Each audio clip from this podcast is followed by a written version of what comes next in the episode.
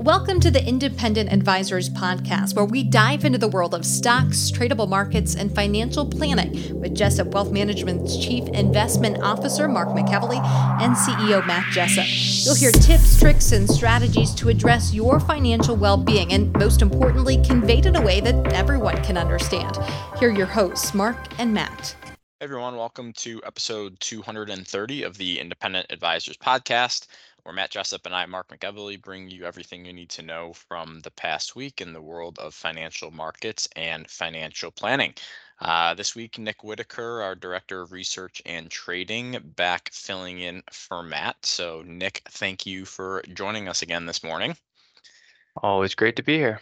Yeah, yeah. So we got a lot of uh, a lot of info to cover uh, this week for listeners. So we'll just go ahead and hop right into it, with there only being uh, about 16 trade or 16 full days left, calendar days left in in 2023. Um, as always, we're going to quickly review the month to date and year to date performance of the major market indices that we track. And this data is from YCharts and as of the market close on December 13th.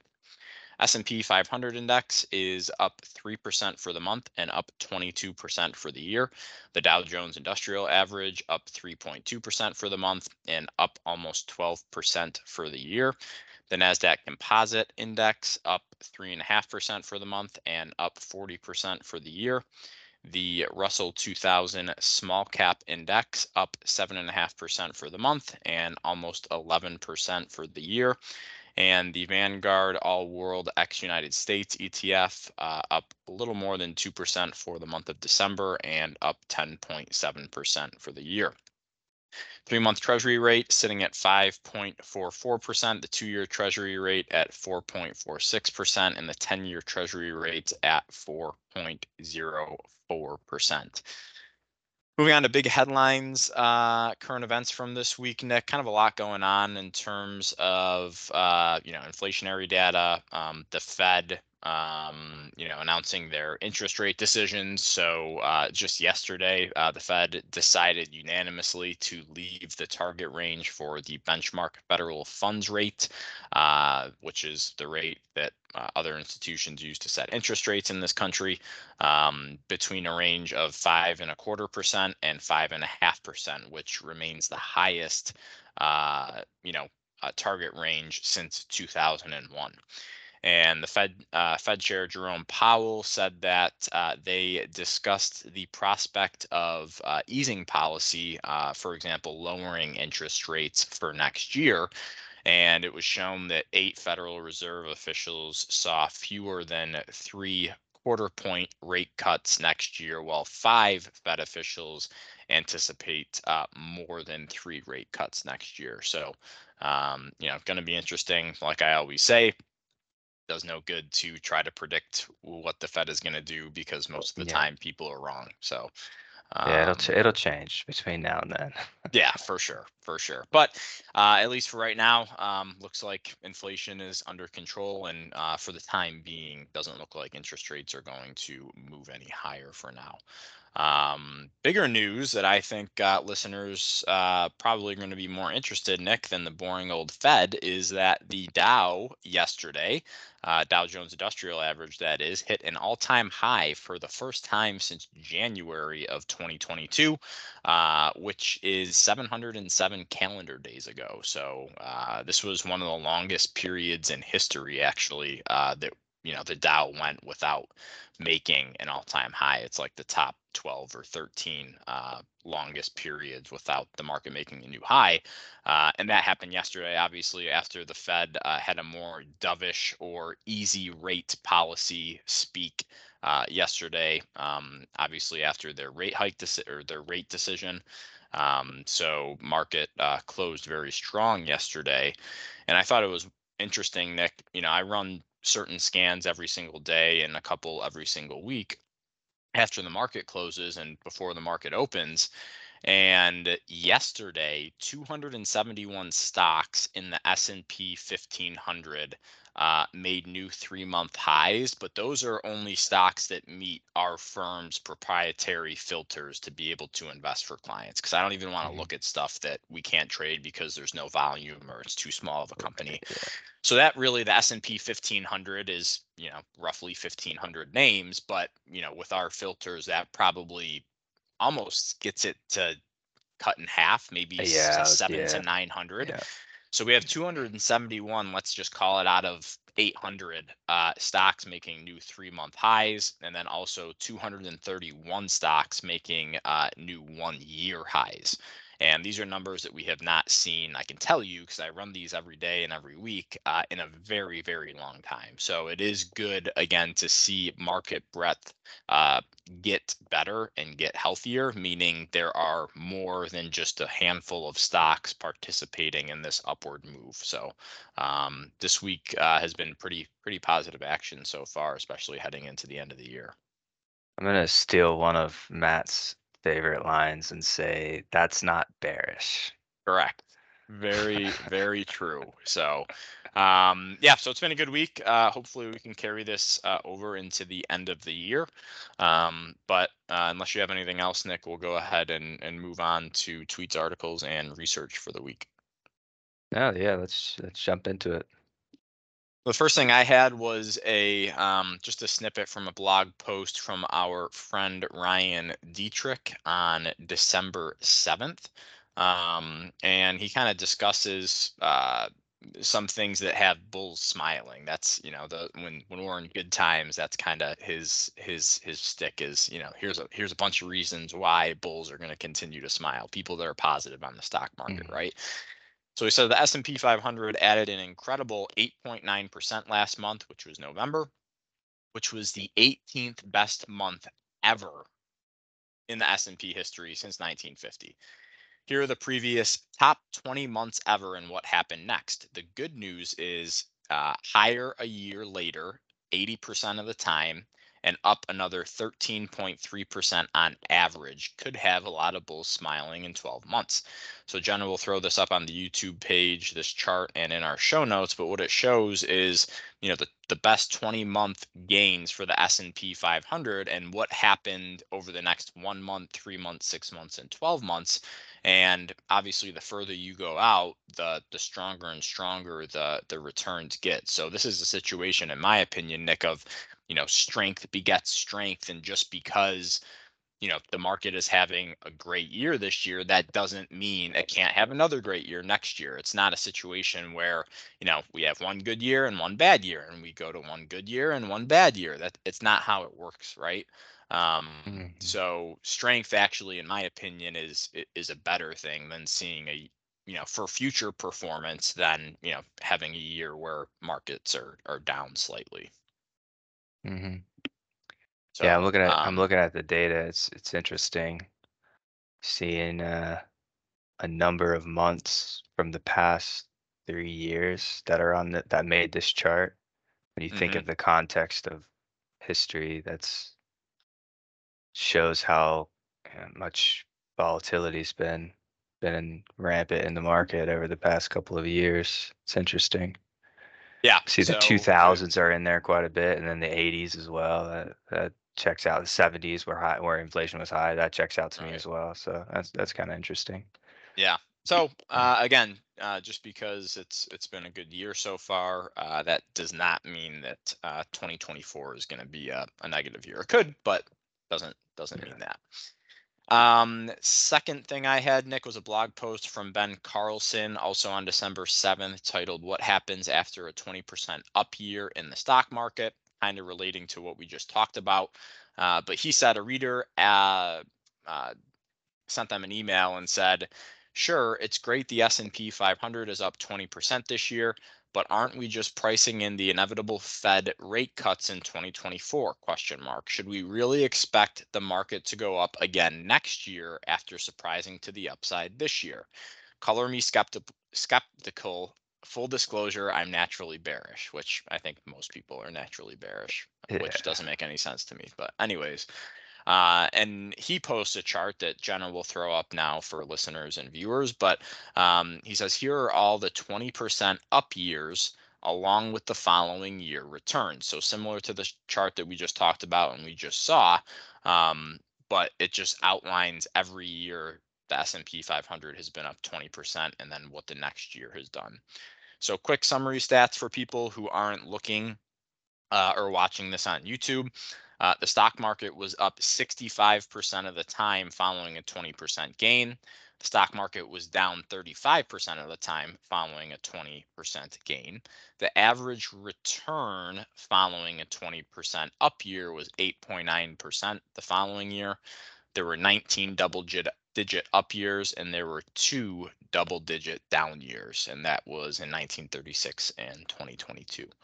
Um, so again, another piece of information that's uh, you know the the strength begets strength argument. And a lot of a lot of those down years, they they I mean, I get it, it's a down year. You always want the market to go up, but they're not vicious down years. It's more kind of trading sideways when you look at it on mm-hmm. just a number basis. I see two one percent, a lot of four point seven, yeah, four, three, even like the the seven, eight, eight, eight. There's another one in there, nine. That's not in the grand scheme of things. That's not it, it that shouldn't scare listeners. People. Right. Um, uh, you know, you're in this for the long game. If you made 20% last year and you lose 9% the next year, you're still up net 10%. Right. And I'm looking years, at like 1933, right? like the market was up 50% and the following year was down a little more than 1%. So it's like, ah, we'll, we'll take that. We'll right. take that. Yeah. yeah. And that's like, investing is the long game. Um, you know, you always have a strategy, and there are times where you need to get more conservative for your personal financial plan. But in the big, the, the grand scheme of things, these numbers are even more encouraging. I would say that that 65% of the time, I would put an asterisk there because when when the market a year later is is basically trading flat, or and you're gonna have volatility in all of these years, of course. But like when you end flat or, or mid single digit loss after a killer year, that's I think that's normal. That's healthy. Yeah. Yeah, I would agree. Um, last thing I had, Nick, was a quote from Art Cashin, who is a managing director at UBS. Uh, he says, quote, never bet on the end of the world. It never ends. And if it does, who will you settle the trade with? End quote. and uh, I, I love this, Nick, because a lot of times we uh, get every every year we get this right? We get questions from clients saying hey you know for example the government can't sustain the debt. The debt is getting out of control. Eventually the economy is going to collapse. The system's going to come down on itself. Or you know the us dollar is no longer going to be the world reserve currency. And yeah it's very you know possible that eventually those things happen but their question is how do i protect my portfolio against that and my question or my answer is you know if that if those things happened we'd have a lot bigger problems on our hands uh, we would have anarchy right yeah. and i think the yeah. la- one of the last things people would be concerned about is their their investment portfolio um, yeah. so if you think that the world is going to hell in a handbasket um, you know it doesn't really matter what what happens because money is is is going to be obsolete at that point. Um, so in my opinion, it it doesn't really do much good to pre- you know to prepare for that type of stuff. Um, because if if you know the the market ceases to exist, then you know it's, yeah. it's just complete anarchy. So I never like really you know getting into that obviously we have uh, certain things in place for client portfolios of you know when we get more conservative when we add risk when we cut risk that type of stuff but um, the world's going to end then you know none of this matters what we're talking about so it's a it's an excellent point. It's very well said. It's it's kind of some of those conversations and and, and some of the media out there. They really try to stoke fear and anxiety and panic. And and I get it. They're they have a job. They're selling clicks essentially, right? Yeah. And ads, which they need clicks for ads. Mm-hmm. Um, but some of the stuff that's out there, you know, all of those things happening at the same time and the system quote unquote collapsing it just seems incredibly far-fetched like you're saying and and hmm I'll I'll throw another scenario out there. It's like alien invasion. If an alien invasion happens, you know, oh, yeah, you're gonna. No, that's yeah, bad. I mean, it's- yeah, I mean, and and it's the if- same thing. It's like if if you take all your money out of the stock market and you have it all in cash at your house, for example, it's the same conversation because if the system collapses, then like money is not going to be able to buy you anything anymore, right? Yeah. It's like the aliens so come a- down and you know are zapping us all. Yeah, their portfolio doesn't. Yeah, it's not gonna doesn't matter. Yeah. do a lot. So there's there's definitely something to be said about you know planning for the worst case scenario. When Right. we talk about worst case, we're not we're yeah, it's like you said, we can't plan for those types of doom doomsdays. Uh, it's just not feasible, and Right. it's also not like fiscally responsible, which is a big part of our job, of course, where we can't say, oh, there's a 10% chance that the entire system, yeah, that's not, we can't. There's no data for that. No. No. So, Um, yeah, Yeah. so that's all I had. Eventually, uh, in an, at another time, would love to get your your two cents on on the alien conversation because that's Oh, yeah. always an interesting one. But we'll save Oh, that yeah, for yeah. another day. Well, uh, I have a, a couple charts here. Um, so all of my items this week, uh, which is a little different, are going to come from one piece of research from YCharts, which is our research software, one of one of the, the many research softwares we use. Uh, and they sent around a, a, a brief um, the beginning, I guess it was a week week or two ago, um, with the top 23 charts of 2023. So charts about the market and the economy that kind of summarized the year. And I went through and, and was reading it, and I thought some of it was a pretty good, uh, good recap for listeners. And you know, we're getting to the end of the year, so I picked out um, four market charts that I thought summarized summarized the market pretty well, um, and just things to remind listeners. Um, there are two charts in here, so we'll run through these four charts, uh, see what see what you think, and and kind of remind listeners about what happened this year, and um, and that's that's what I have this week. So the first chart, which Jenna will throw up here, is um, the SPY, which is just an ETF that tracks the S&P 500. It's the percent off of the high. And the main reason that I wanted to throw this up for listeners is is what you were talking about with the Dow Jones, where the Dow Jones made a new high last week, and it's like that's amazing because it's been a while, and I think I think that's kind of has flown under the radar for the average average uh, listener. Um, you know, it's been a tough couple of years, and we're still making our way back, and the market will make new highs. It did throughout history. It has continued to do so. So um, it's a good chart just to remind listeners of kind of what what we've all been uh, trudging through over the past two years of volatility. So, what are your thoughts on that one? Yeah, um, I think it goes to show you that, you know, looking back at this year, again, like it always does, right? And at the end of October, things felt a lot worse than they actually were. At the end of Mhm. October, the market was only like 14 or 15% off of its all-time high, right? Yeah, Which Yeah, if we take a step back and and view it through the lens of that, you know, it's like, God, what what were people freaking Yeah. out about? You know, right? Um, so I, I think this is a good chart because it really goes to show that um, you know, this whole year we really haven't been that far off of all-time highs. It looks like, you Yeah. know, the farthest was right in the beginning of the year, uh, Mhm. when we were a little more than 20% off the all-time high.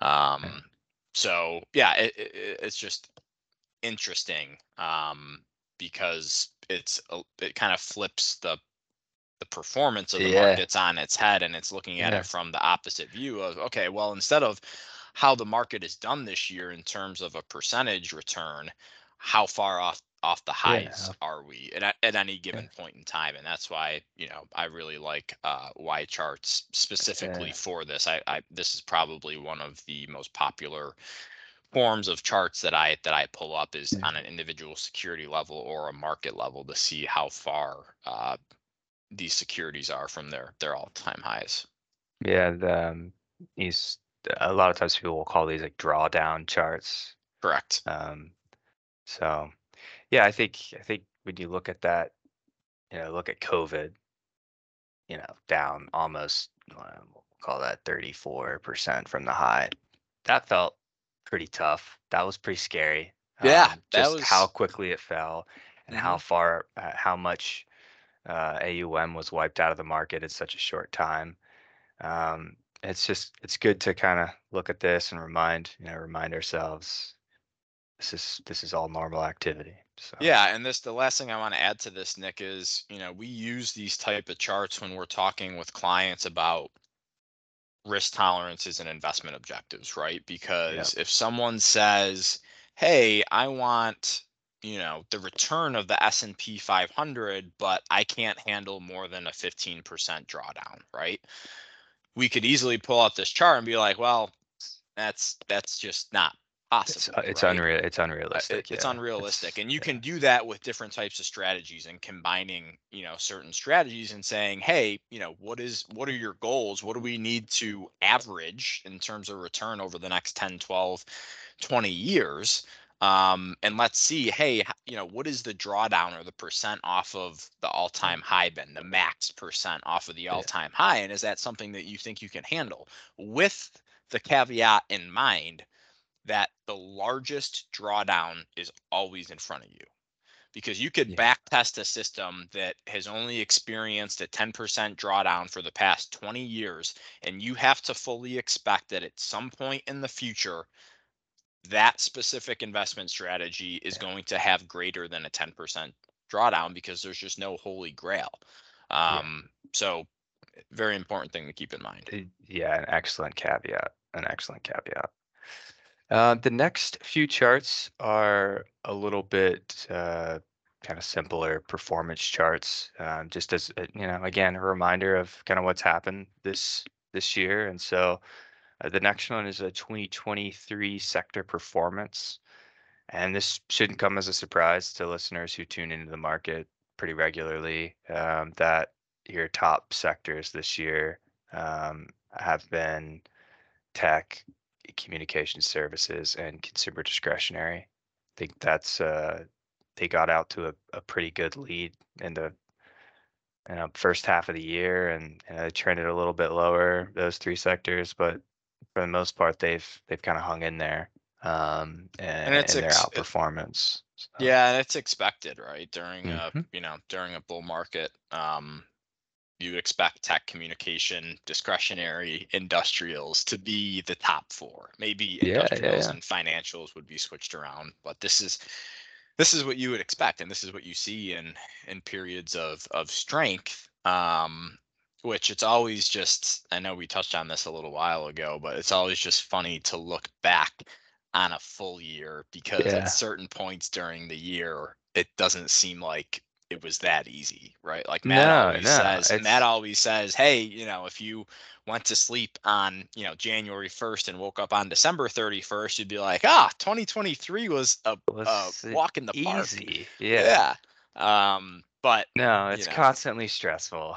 It's uh, there's there's there's always going to be questions. I mean, even think about the end of October, like you said.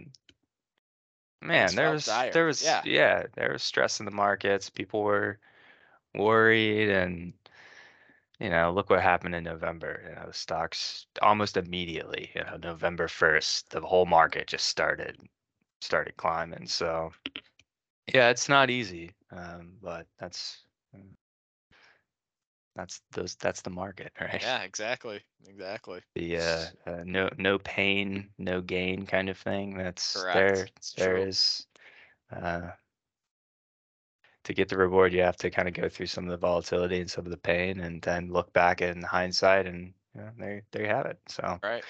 Right. The next chart I have, which is something that's definitely cir- uh, circled the uh, the newsrooms over the past few months for sure. It's getting a lot of attention. I think for good reason. Um, is a chart of the S&P 500 versus the S&P 7 and then basically so like the top 7 companies in the, the largest 7 mm-hmm. uh, in the S&P 500 and then the other 493 and it breaks out those performances uh, year to date across those three categories and you can see uh, pretty overwhelmingly that the market has been dominated by the top 7 names of the S&P 500 um, what are your What are your thoughts on this? I'll I'll I'll toss it to you. I have, I have a couple, um, but well, I think the first thing is that the the biggest question I think that's out there. It's like, why do we bother holding any other stock other than the Magnificent Seven, right? Yeah. So Apple, Amazon, Google, Nvidia, Facebook, Tesla, Netflix, Microsoft, Microsoft, Microsoft, Microsoft. Um, and my answer to that is is always very easy. It's okay. Well, 2023, yeah, it's been a great time to hold the Magnificent Seven, but in 2022, the peak to trough to peak to trough declines in Google was down 46%, Amazon down 56%, Nvidia down 66%, and Facebook down 77%. So and I'll and I, will touch on this at a, at a later podcast date, but from research I'm reading, an equal weighted portfolio of these seven stocks had a 48% drawdown in 2022. Easily. And yeah, just easily. to yeah. put that in context for people, that's like what happened in the great financial crisis. Mm-hmm. So again, it's way worse than COVID. Right. It long term, like these stocks have, have done great, but you're going to have to sit through some pretty big drawdowns like we just talked about in one of your previous charts nick mm-hmm. that not a lot of people can can handle that i don't know if i if i i could handle that you know typically it's, when you yeah. hear someone say i can deal with a 20% pullback it really means they can deal with a 10% pullback um so it's not the the things you read in the media may make it seem like you know all you need to do is hold these seven names but we don't have to look that far back to yeah, a, a one, year, one year, where yeah. where where these names got just obliterated yeah yeah that was that was going to be one of my big points is okay like why is why did this happen and it's because they were obliterated last year you know mm-hmm. like you said the drawdowns were were fierce um, and I think they just kind of came back to life. Mm-hmm. And a lot of that has to do with institutional, big institutional money um, pulling out of the stock and probably going to cash uh, in 2022 and sitting on the sidelines. And they're going to pull it from the biggest, most liquid names, and those names were getting crushed. And then 2021 starts, and clients eventually are going to, okay, we got to put cash to work. And put more cash in the system. Where are you going to put it? Going to put it back in some of those liquid names. I think that's that's a piece of it. And then I think there's there's this phenomenon which we've probably talked about at some point in the podcast um, in, in podcast history. I'm not 100% sure, but the the phenomenon of the uh, the the tech safe haven trade, which is kind of counterintuitive and a bit of an oxymoron, but it is it has been a real thing over the past five years where at times of stress, um, not always, as we saw in 2022, which is why this is not like a guaranteed thing, but sometimes um, you'll see a little bit of a, an equity kind of flight to safety where where some some capital will rotate into some of these top big you know magnificent seven names um, just as a place to hide out while they're yeah. you know st- uh, you know figuring out the next move. So I think you could have a little bit of that going on in there throughout parts of the year where you think back to the summer and you know, what, what you are we ready to go small cap yet? No, probably not. You know, like people are strategizing. There's still a ton of bears on the street. I mean, mm-hmm. if you pull up podcasts from from the summer, I'm sure we had plenty of charts that were still talking about the sell side and some of the bears. I mean, I know Morgan Stanley was still calling for the year to be negative back yeah. in in the summer. So you think about those types of narratives that are going on, and I can see how it's easier for for names uh, for for money in the market for the capital in the system to want to hide out in some of the big names, especially given some of the the the uh, underperformance of the previous year, right? Yeah. That, you know, yeah. hey, you're buying on the dip, right? Think about buying from uh, the drawdown chart. You know, if you're getting those top five names at a discount, 30% discount to their all-time high, and know, on the valuation side, it's like it's not that crazy relative right. to some of the other areas in the market. It makes sense that people would would rotate kind of back into that space, which causes this kind of outperformance. But you nailed you nailed the point that uh, the, the the final point there, which is, hey, this is one year, but this is not you know that this is not an investment strategy that will work for most people. Yeah, just from and, a volatility perspective. And the other thing, people are like, well, why don't like you know at the beginning of the year let's see what the largest you know 10 names are in the s&p 500 and why don't we just invest in those because it makes up the majority of the index and drives most of the returns and it's like okay well I think YCharts actually went back and tested that, and there have been very few times where you've outperformed if you've only held the top 10 largest names. So again, yeah. one of those situations where just because it's working now doesn't mean it's going to yeah. continue to be this way. Yeah, an excellent point. Um, and the last chart I have is something that we have talked about at length. Um, I'm I know you and I have talked about it on multiple podcasts. Um, and uh, but a lot of the times we talk about this, we're using historical data, you know, over a period of 50 years or 25 years or something like that, something like that. And one of the reasons I love this chart is because it's recent. Um, you could look at it; it's fresh. It's this year. And so this is a, a breakdown of the effect of missing the best days in the market of 2023. Um, and you can see how how drastic the changes are um, when you start all the way at, at the top of the S&P 500 level uh, and you tear down if you miss the the the best five days 10 15 20 um, you miss the best five days the return goes down to 7.9 that's pretty pretty drastic mm-hmm. um, and so this is we talk about it all the time of you know sticking to your strategy don't panic um, this is the danger of pulling all of your money and going to cash, um, or you know a huge percentage of it and going you know 50% going to cash. You know you you miss a couple of those days and you can really be eating into your to your portfolio's gains over the short term and the long term because you know obviously um, the goal of this is to compound over over your lifetime as you're saving for your retirement and or saving for your investment accounts or what you know whatever your plan is. Um, so thought it was a good good kind of recent chart to remind listeners on that. Yeah, yeah, and like we always talk about, we're going to continue to hammer it home because I don't think someone can hear it enough. Is is sticking to your plan. So yeah, it's tough. It's really tough. Yeah, it's harder. I I have to catch myself in you know some some small accounts where I make trades and yeah. you know in 2019 I I bought some high flying tech yeah. names and they oh, got oh, yeah.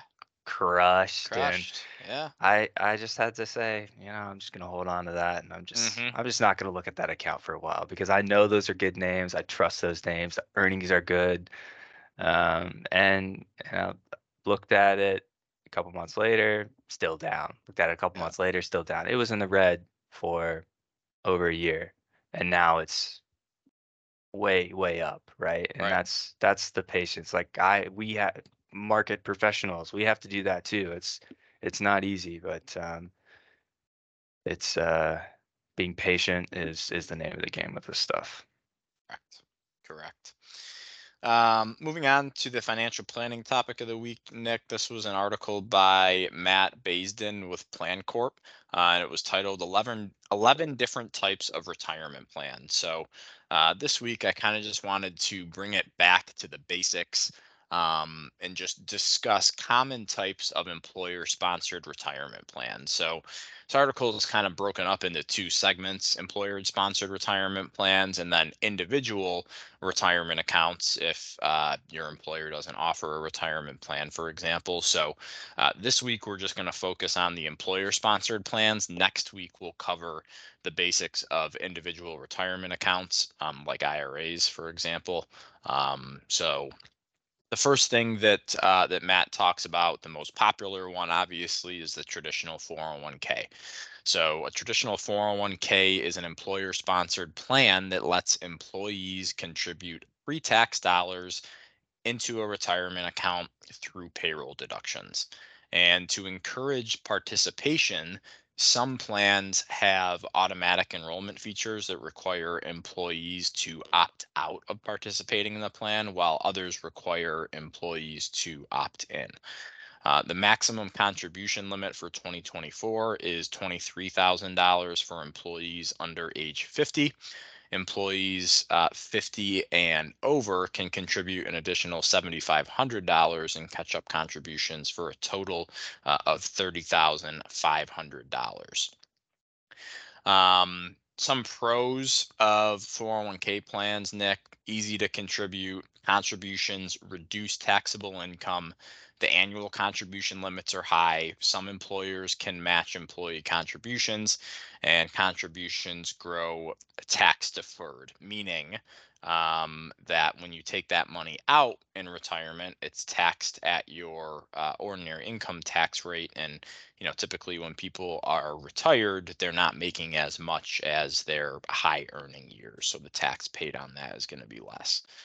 Um, yeah, and at most matching uh, is like three percent. I think is yeah, in between like one and three per one one and three percent. Like three percent match if you have if your company does that, and if they automatically enroll you in the system and they're giving you the you know a match of up up to three percent. That's excellent. That's really yeah. good. Yeah, for sure, for sure. Uh, some cons or negatives, uh, there may be limited investment options. So usually there's just, you know, a handful of mutual fund options uh, that you can invest in and you can't just go out and invest in individual securities or ETFs, things like that.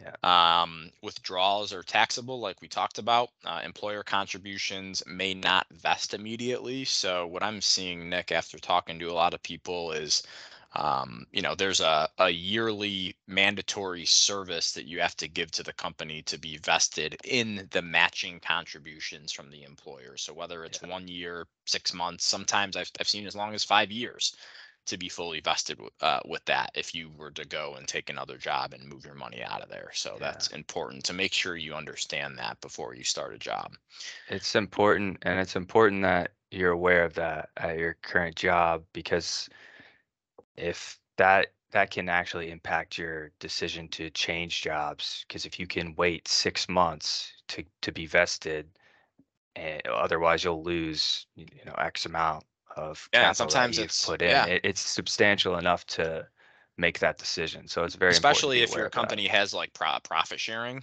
uh, yep. component of it. So if you know your company has a really good year, the company decides to share the profits with all the employees um, you know that happens in your second year of employment mm-hmm. um, you move a job a year down the road and it actually says in the fine print of the plan documents that yeah. to be able to be fully vested with profit sharing from the company you have to be there for five years or you know yeah. whatever whatever it is so definitely want to make sure we understand that before starting a new a new job um, next one, Nick, is a simple IRA or simple 401k, sometimes called. So he says that simple 401k plans are available through small businesses with 100 or fewer employees. As with a traditional 401k, employees can contribute pre tax dollars up to $16,000 in 2024 to their account through payroll deduction. Unlike a traditional 401k, employers must contribute either a matching contribution of up to 3% of each employee's salary or a non elective uh, contribution of 2% of their salary. So, this non elective contribution is regardless of if the employee contributes or not, the employer has to contribute 2% of their pay. Um, Which is um, super nice which is which is great. So he says, however, simple 401ks or IRAs are rare. Most small business owners opt for simple IRAs uh, because major providers uh, offer more support for them. Some pros contribution limits are high, employees are immediately vested in all funds, employer contributions are required, and employee contributions reduce their taxable income. Uh, some cons, the employer chooses the investment option. So again, limited investment options, withdrawals are taxed. Um, and you have to wait, like 401ks and IRAs, you have to wait until age 59 and a half to make penalty free withdrawals. Uh, two more here, Nick. Uh, next one we're going to talk about is the Roth 401k. So some employers offer Roth accounts in their 401k plan that allow employees to contribute after tax dollars. In 2024, the limit for all 401k contributions, whether deposited into a Roth or tax deferred traditional 401k, again, is $23,000 for employees under the age of 50 and $30,500 uh, for employees 50 and older. Some pros here, Nick. Annual contribution limits are high. And this is a big one. Unlike a Roth IRA, there are no income limits for contributing to a Roth 401k. So we're going to get into this next week, Nick. But, you know, with a Roth IRA, if you make a certain amount of money over a certain threshold, the government says you cannot contribute to a Roth IRA. You're not mm-hmm. eligible. But there yeah. are no income limits for uh, Roth 401ks. So this is a way to get uh, after tax money growing uh, tax free, coming out tax free in retirement into that type of vehicle. Um, some cons, uh, the contributions obviously don't reduce your current taxable income since they are after tax contributions. And again, there may be limited investment options. Uh, last but not least, a 403B is a tax advantage employer sponsored retirement plan similar to a 401k, but it's only available in schools and 501c3 tax exempt organizations. For 2024, similar to the 401ks, the maximum contribution limit is 23 grand for employees under 50 and 30 and a half grand for employees over 50. Employees with 15 plus years of service may be also eligible for additional catch-up contributions. Some pros, uh, payroll deductions uh, make contributing easy and convenient. Contributions grow tax deferred. Annual contribution limits are high. Uh, and some employers may offer matching contributions similar to a 401k. Uh, some cons, again, investment options may be limited, funds are taxed in the year you withdraw them, and accounts are subject to RMD requirements. So uh, 403Bs act very, very similar to 401k plans, but it's just for, um, you know, schools and, you know, tax exempt organizations, but essentially for most people, they function the same way. Um, so again, it's always a good year. I think, you know, it's smart to at the end or the beginning of each year to kind of review your finances, just do a a finance health check, if you will, and making sure you understand all of these uh, different benefits that your employer offers. Um, and like I said, next week we're going to get into uh, some options. For example, if uh, your employer does not offer a, a retirement plan. Um, so looking forward to talk about those things uh, next week.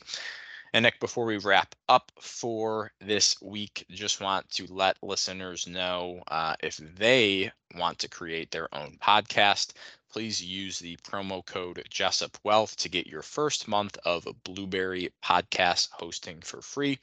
To choose the plan that is right for you, use the hosting estimator on their website. Again, you can receive your first month free with promo code Jessup Wealth, all lowercase and no spaces. Um, before we wrap up, Nick, uh, again, today is Thursday, December 14th. Markets are overwhelmingly positive again today after the big update we had yesterday. Um, S&P 500 continues to climb towards all-time highs, uh, following the Dow. Um, so uh, overall, been been a good week. But um, just wanted to give you the opportunity to leave listeners with anything before we hop off. Uh, no, I don't. I don't have anything to add. I hope uh, everyone enjoys enjoys the uh, the the few weeks of calm before the Christmas rush. Yeah. Uh, yeah. So hope everybody, like Nick says, uh, enjoys the next couple of weeks before it gets all hectic with food and family and friends and time oh, off yeah. and that type of thing. So, um, you know, hope everyone has a, a great rest of uh, the week, and we will see you back next week for episode 231. Thank you for listening to the Independent Advisors Podcast. If you're interested in hearing more, hit the subscribe button so you can be notified every time a new episode gets released. Feel free to share with friends, family, and follow us on Twitter at Jessup Wealth, Facebook, and LinkedIn. Mark and Matt will continue to share beneficial information on these social media sites. Also, check out the podcast tab on their website. That's www.jessupwealthmanagement.com. There you'll find links to every episode of the Independent Advisors. Have questions or topics you want to discuss on the show? Message us on Twitter, LinkedIn, or send an email with the words questions and topics in the subject line to inquiries at jessupwealthmanagement.com. We'll talk about it right here on the podcast. Certain sections of this commentary may contain forward looking statements based on reasonable expectations, estimates, projections, and assumptions. Forward looking statements are not guarantees of future performance and involve certain risks and uncertainties which are difficult to predict. All indices are unmanaged and are not available for direct investment by the public. Past performance is not indicative of future results. This podcast is provided for general informational purposes only and does not constitute either tax, legal, or financial advice. Although we do go to great lengths to make sure our information is accurate and useful, we recommend you consult a tax preparer, professional tax advisor, financial advisor, or lawyer regarding your specific circumstances. Investing involves risk, including the loss of principal. No strategy can guarantee any objective or goal will be achieved.